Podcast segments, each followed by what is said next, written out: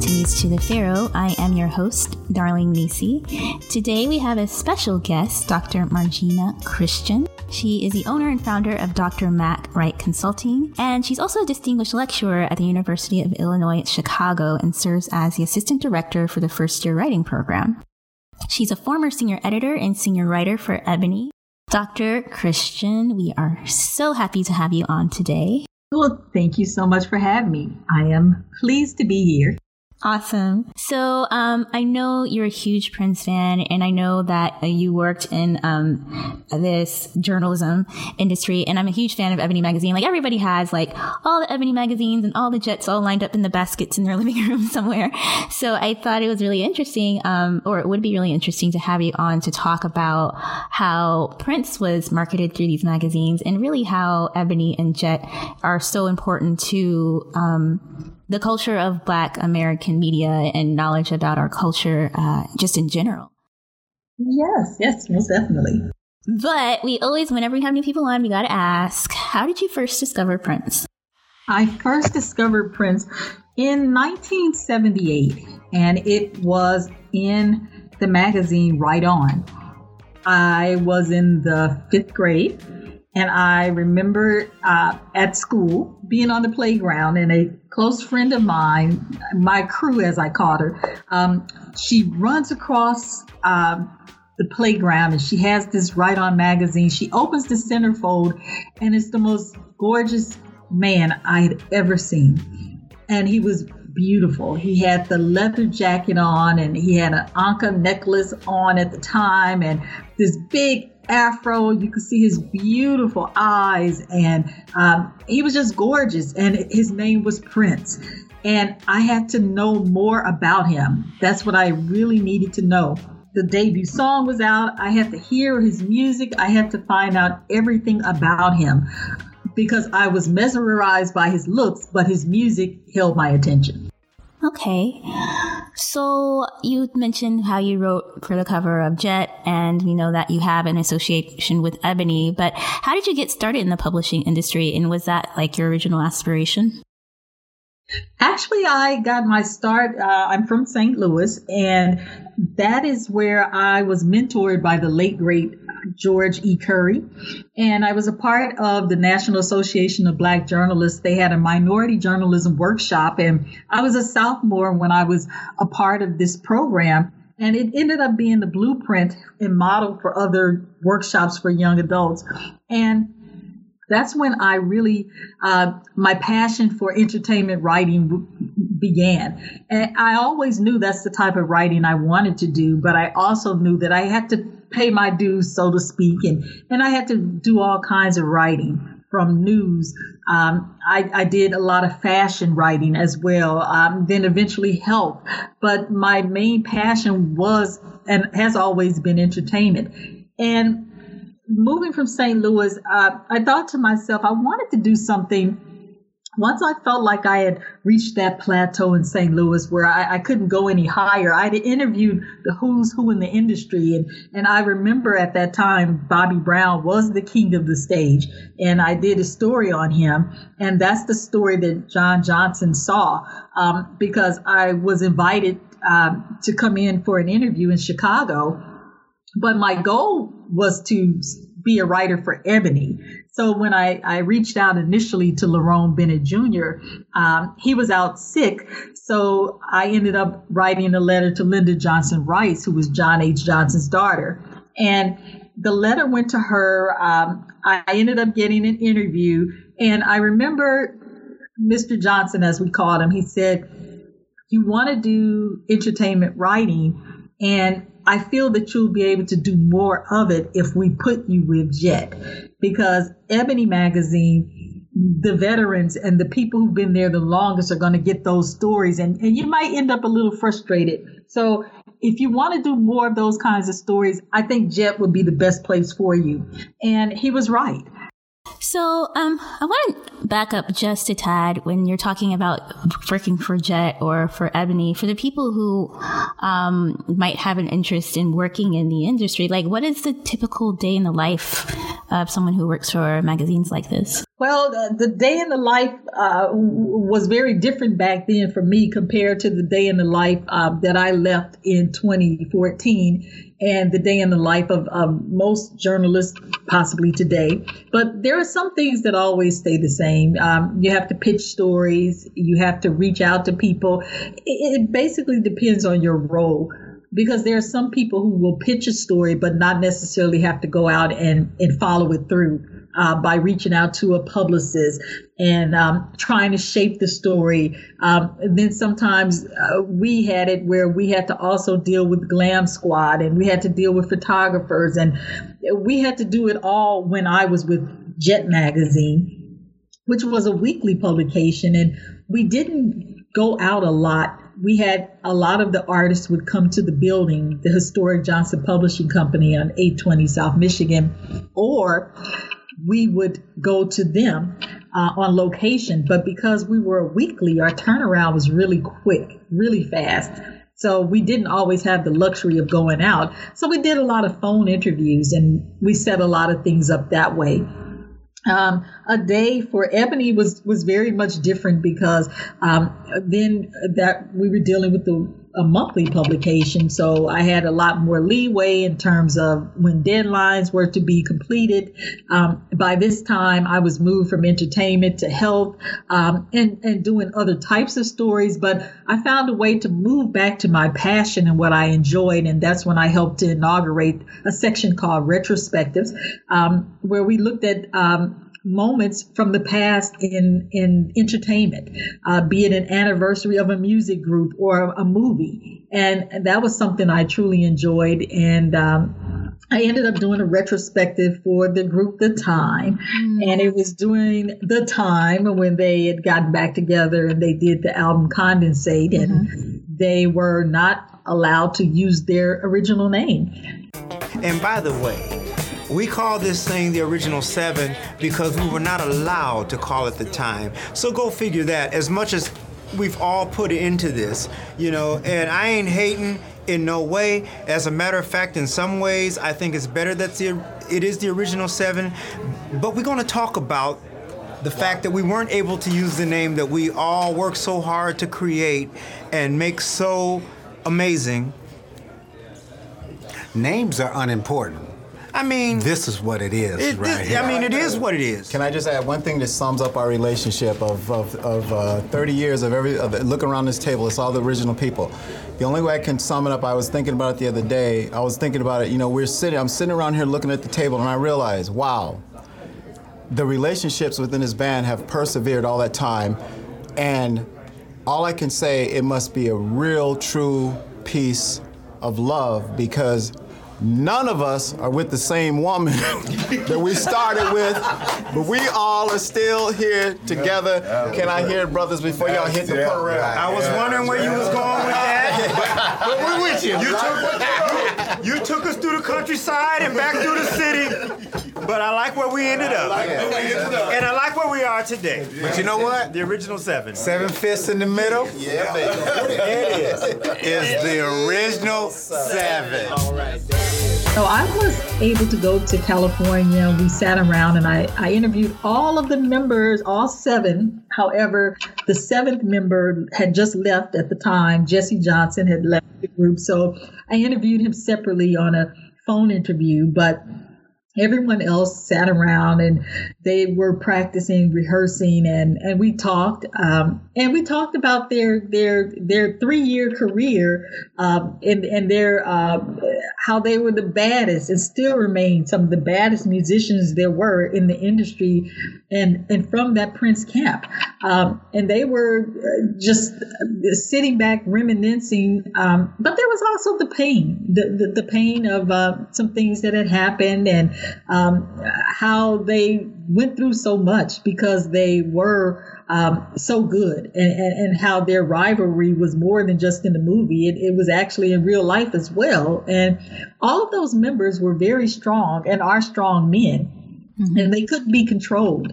And um, the one thing I respected about them was that they never talked about him behind his back or ever talked about their displeasure or, or disapproval in terms of how some things happened with the career of the group.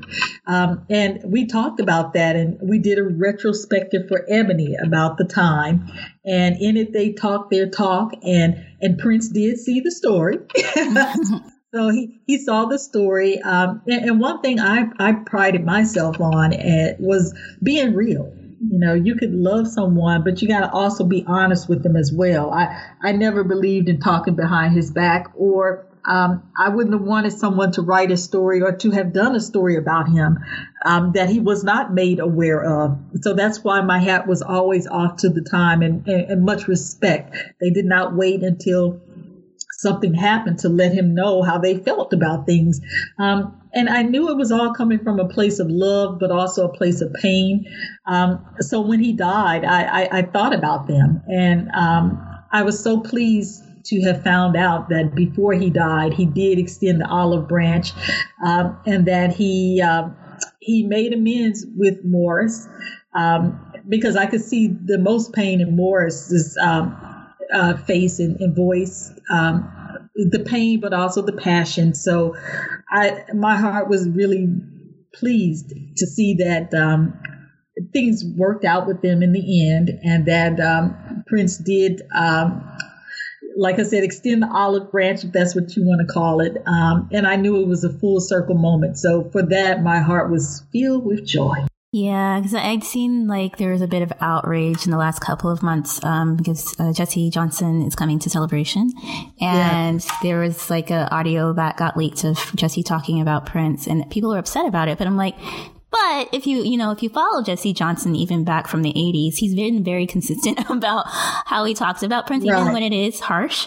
And even the mm-hmm. dynamic of back yeah. in the day, he would say that to Prince's face often as well. So it's not kind of like a right. behind the back thing. Like all of them were very honest with him, which is why, mm-hmm. you know, they were right. along for so long. Like most of them were friends before he was famous for a long time through his career and and I think there's right. there's some value of him knowing he's always going to hear the real from them, even if there's a little pettiness in that. But they're going to get it honestly the same way from when they were kids to when they're older too.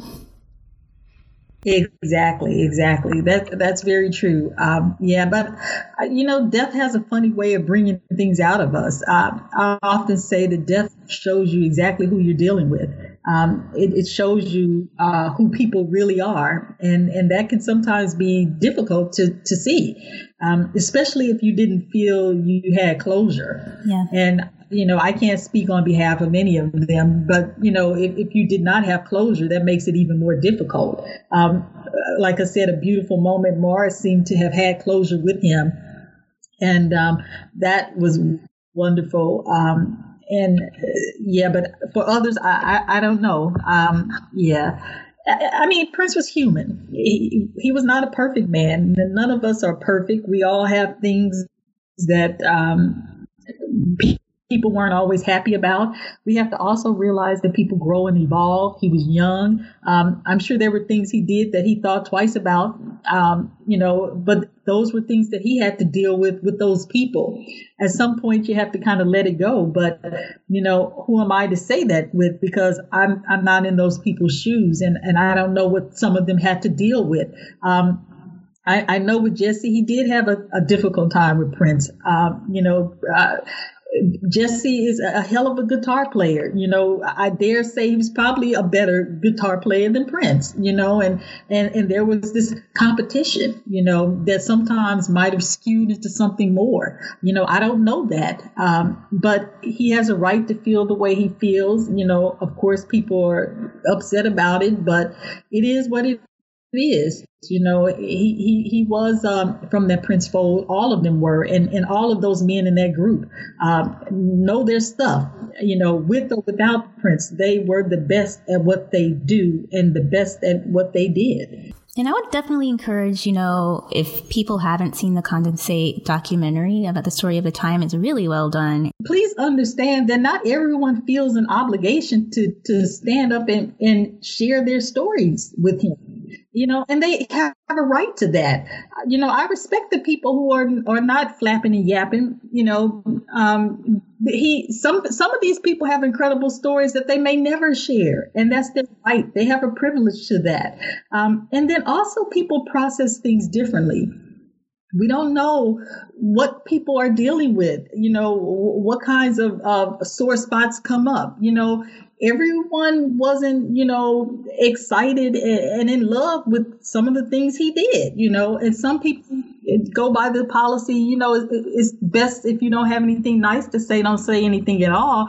But I feel like people, uh, we shouldn't come to expect everyone who was touched by Prince's life to speak about their history because they have a right to their privacy and that that private place, and um, that's something that uh, hey is okay.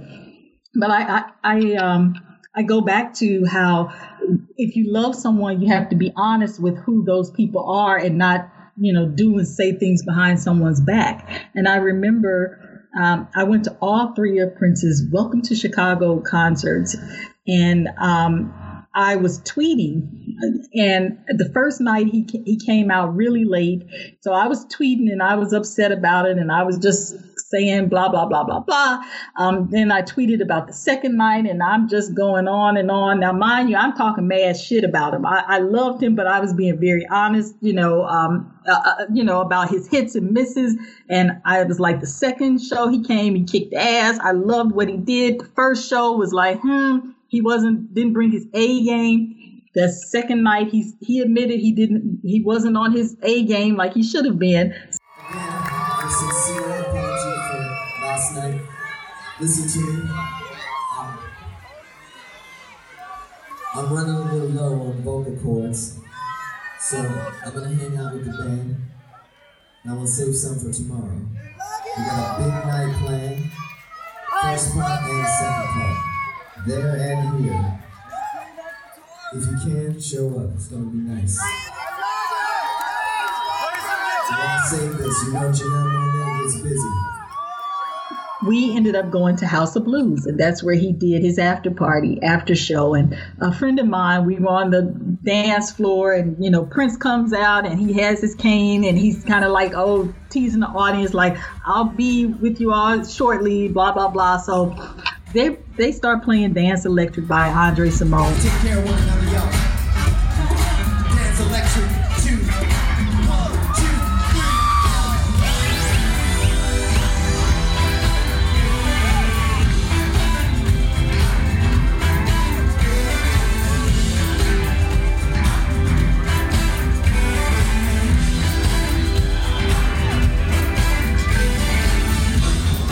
And we're like tweeting the whole time. Every night they play dance electric and we were like oh we love that song. Where is andre Cymone?" and blah blah blah. So while we're standing there talking about dance electric andre Cymone follows us on twitter. So we're talking and and at the time we were um, trying to get uh, president obama elected for a second you know another term and andre was really um, instrumental in in helping the, to raise awareness, get the votes out, you know, letting people know this is what we need to do. This is crucial. You have to. So uh, I told Andre during the tweet, I'm like, so if he wins, um, I, I, want you to know. I told him, I said, so when are you going to wear those clear pants like you wore on American Bandstand? So he said, I'll do this. I'll wear those clear pants. If he wins a second term, I will wear the clear pants. And then um, he said, "Oh, and then we we have to get together and jam, talking about he and Prince, so that we could, uh, you know, play that song again." So, I mean, I'm thinking nothing of it. Um, and I, I, heard that they had gotten together shortly after at a club in Los Angeles. And um, when Prince played the song, Andre came out and he said, Hey, this is the guy who, you know, did the song originally. And it wasn't until Prince's death that I, I got a, um, a message uh, via Twitter from Andre's wife. And um, she said, I want you to know that your tweet is the reason why they got together hmm. and they performed. And she said it was the last time they performed together. She said, but he saw that tweet. And that really touched me. Yeah. And at the time, I just cried. I mean, because I knew he was reading the tweets, but the, the fact that, that that tweet could have touched him um, in that way because they kept in touch, you know, throughout the years, but I had no clue that they hadn't like jammed and performed together. Um, and that that was what set it off. So that was really touching for me. Okay, so um, to switch back to kind of talking about um, your experience in working with Ebony and Jet from like a, a larger perspective, you mentioned um, sometimes working with Prince's publicist and things like that, or sometimes you go to interview the artists themselves. So how does that work as far as promoting people? who have new projects? Is it usually that the publicists reach out to the magazines, or is it that um, these magazines are pitched ideas or is it combination? How, how does that work? It's a combination. It's a combination because um, we've had um, publicists, their job is to pitch, and we've had lots of stories come about that way. Then we've had instances like, such as the one where I just explained to you, where um, he wasn't doing anything, and we reached out to him, and it worked out. So it could be twofold. They could be, uh, someone could be pitched by a publicist or um, the editorial team can reach out to a publicist if there's interest in a particular artist. And I've even had unique instances where there were celebrities who would pitch themselves and always did it and, and, and were uh, someone who did that often was early on, believe it or not, was Prince. Uh, and it was not for Ebony and Jet magazine, but for people who remember and followed his early career when he was in Right On magazine and, and people didn't know who he was, he would reach out to Cynthia Horner, who was the editor in chief of Right On, and he would set up his own interviews. But he reached out to her and he didn't have a publicist. So he was his own, you know, advocate for himself. He, he sold him on who, uh, he, he sold her on who he was. And he did all that himself. So it could go either way. But with Ebony and Jet, we had legends who would handle their own PR, who would reach out to us and share stories or, you know, uh, say, hey, is there an interest in covering this? And then we've had people who had publicists. So it, it, it could have been a trifecta of, of ways in which we came up with stories. So, what were some of the more interesting stories that you heard about Prince during your time working for these magazines? I worked on um, when I was with Jet Magazine. We were on the seventh floor in the Johnson Publishing Building, and that floor was also the same floor where Eunice Johnson Rice. Uh, I'm sorry, uh, Eunice uh, W. Johnson. It, she was in charge of the Ebony Fashion Show, and the models would be on our floor. And I remember we had a commentator who told us this really really cool story about how the fashion show went to Minneapolis and they went to a performance um, and saw Prince and said that Prince saw them and um, he was so uh, taken aback by their beauty and that he invited them to one of his uh, after parties or what have you. And they all got the red carpet treatment. And they said afterwards, he, he came and, and sat around them and he didn't say a word. He just sat and, and, and gazed at their beauty. so I, I, thought that was a, a funny story because uh, yeah, they said that that's what they did, what he did. So they they were giving tickets and they were, you know, in his presence, but he he didn't say anything. He just kind of was there around them, and um, I just thought, wow, that was really cool. And um, I remember when he did Under the Cherry Moon, he flew some some of the staff. This was long before my tenure at Jet Magazine, but I heard how he had flown staff um, over to France for those. Um, the press that they were doing. Mm-hmm. But another more interesting story I can recall that was a personal story was uh, this story related to someone that I used to work with. Her name was Ladoris Foster, and she was the director of human resources at Johnson Publishing Company. She was also from Minneapolis. And she would light up and turn into this giddy schoolgirl when she talked about her time in Minneapolis. She would share these really cool stories about Prince, but most importantly, she shared the best stories about Prince's mother and his aunt, Edna. And his mother, Mattie, and Edna, they were twins. And she would tell the coolest stories about them playing basketball and what it was like, how their neighboring uh, projects would get together and the girls on both teams would, you know, just hoop it out and, and how the, the young ladies, Mattie and, and um, Edna's last name was Shaw. They were known as the Shaw twins. And she, she told this story and, and about their adventures and everything and how she would see her and tell her proud of what her son was doing. And um, it was just the coolest thing ever. So it was shortly before Mother's Day. And, and I had a dream and, and I, I wanted to find out from him if it was okay for me to share the story. And I told him the story is about your mother. And his eyes slightly watered. And he didn't say anything. But I knew from his response that it meant yes. And then he left. So I woke up and I immediately typed the story and I put it together. And the story ended up moving, I believe it moved on Mother's Day. And I titled it The Gift That Prince's Mother Left Him. And there was always the running joke about him being this great hooper and he could play basketball so well, but he was so short. Um, and I, I, wanted people to know he got his hooping skills honestly. He got his hooping skills from his mother. He got it from his mama. Mm-hmm. so I, I, I, shared that story. Um, and I wrote about it. And I also, in that story, I, I remember um, I had interviewed Vanity. We had a Where Are They Now? And, and when I talked to her, I could hear the love she still had for him in her voice as well. And she said she prayed for him and she believed he was praying for her as well.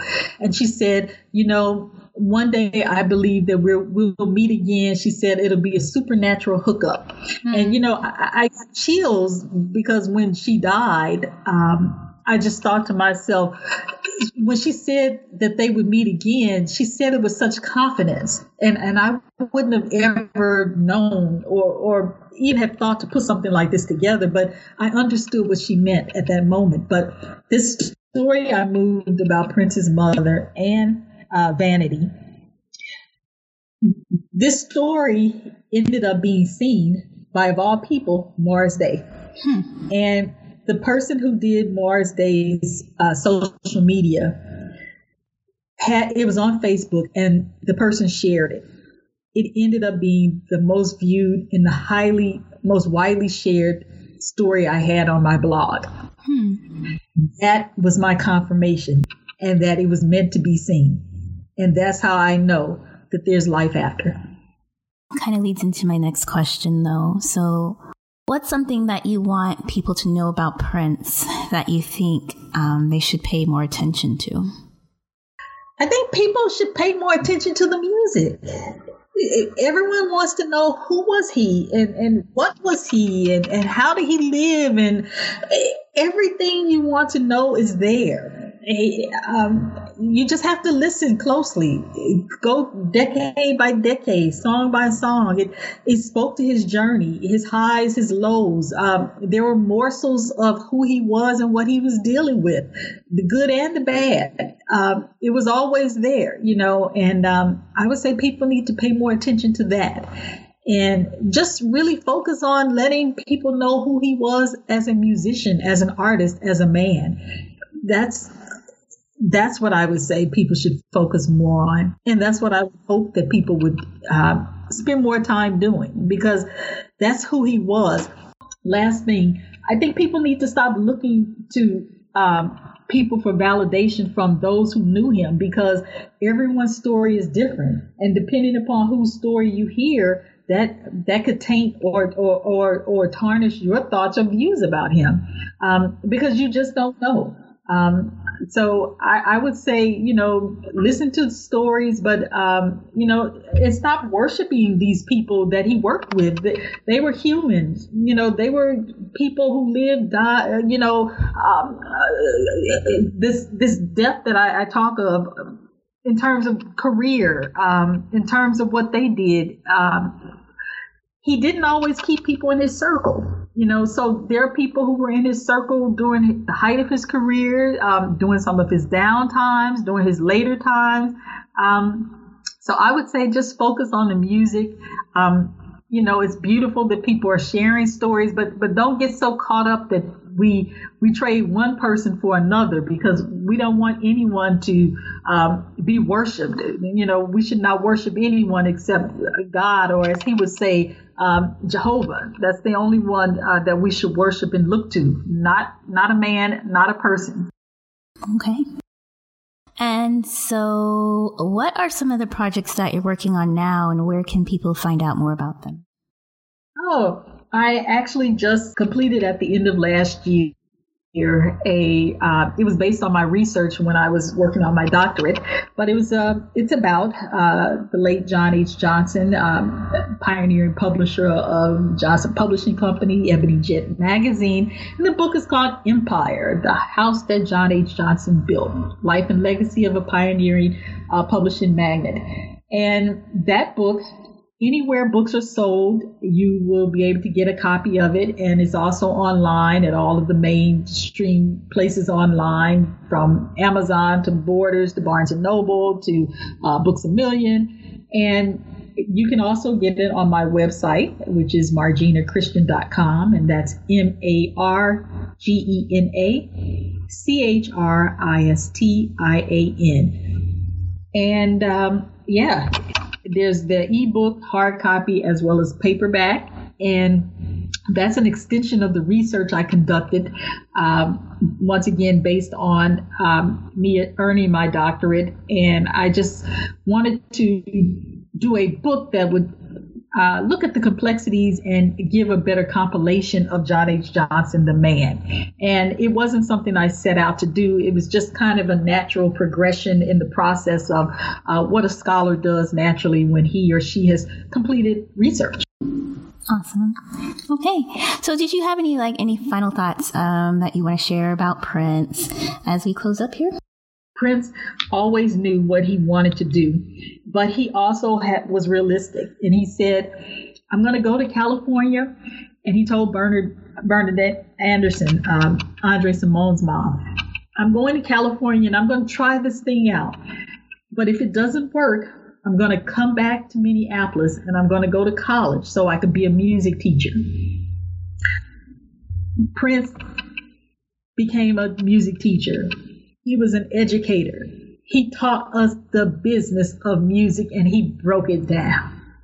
And for that, we, we can't do anything but to say thank you. So while he didn't become a teacher in a traditional sense, he became a teacher in an even bigger way. And he had a bigger, larger platform all the way to the very end. Do not wait on someone else to make opportunities for you. Create them for yourself and own your work. Learn the business of music. Have a good attorney and always, always stay woke because other people are watching. So those are some lessons I learned from him. Um, the importance of ownership, having a good attorney, uh, but then also knowing, also knowing um, that your work is valuable and if you don't own it, uh, someone else will. And if you don't value it, someone else will as well. Um, so those are the, the, greatest lessons that any teacher could leave and bless us with. And for that, I am thankful to Dr. Prince Rogers Nelson, honorary doctorate, and my fellow scholar. Amen. And do you have like any social media that you want people to follow you on so they can keep up with you? Oh yes, I do have uh, Twitter, and uh, that is Dr. Margena Christian, and it is D R M A R G E N A X A N. That's for Twitter. And then uh, I do have a public page for Facebook, which is my name, Margena A. Christian.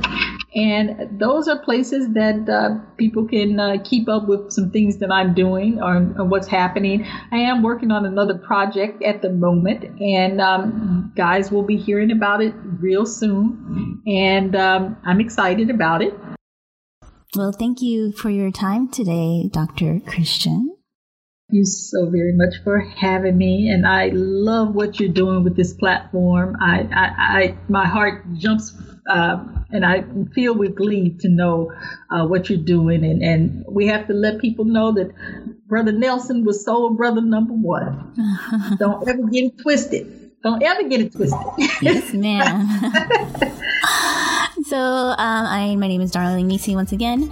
We are Muse to the Pharaoh, a subsidiary of the podcast on Prince, new name, everybody noticed that, by Michael Dean.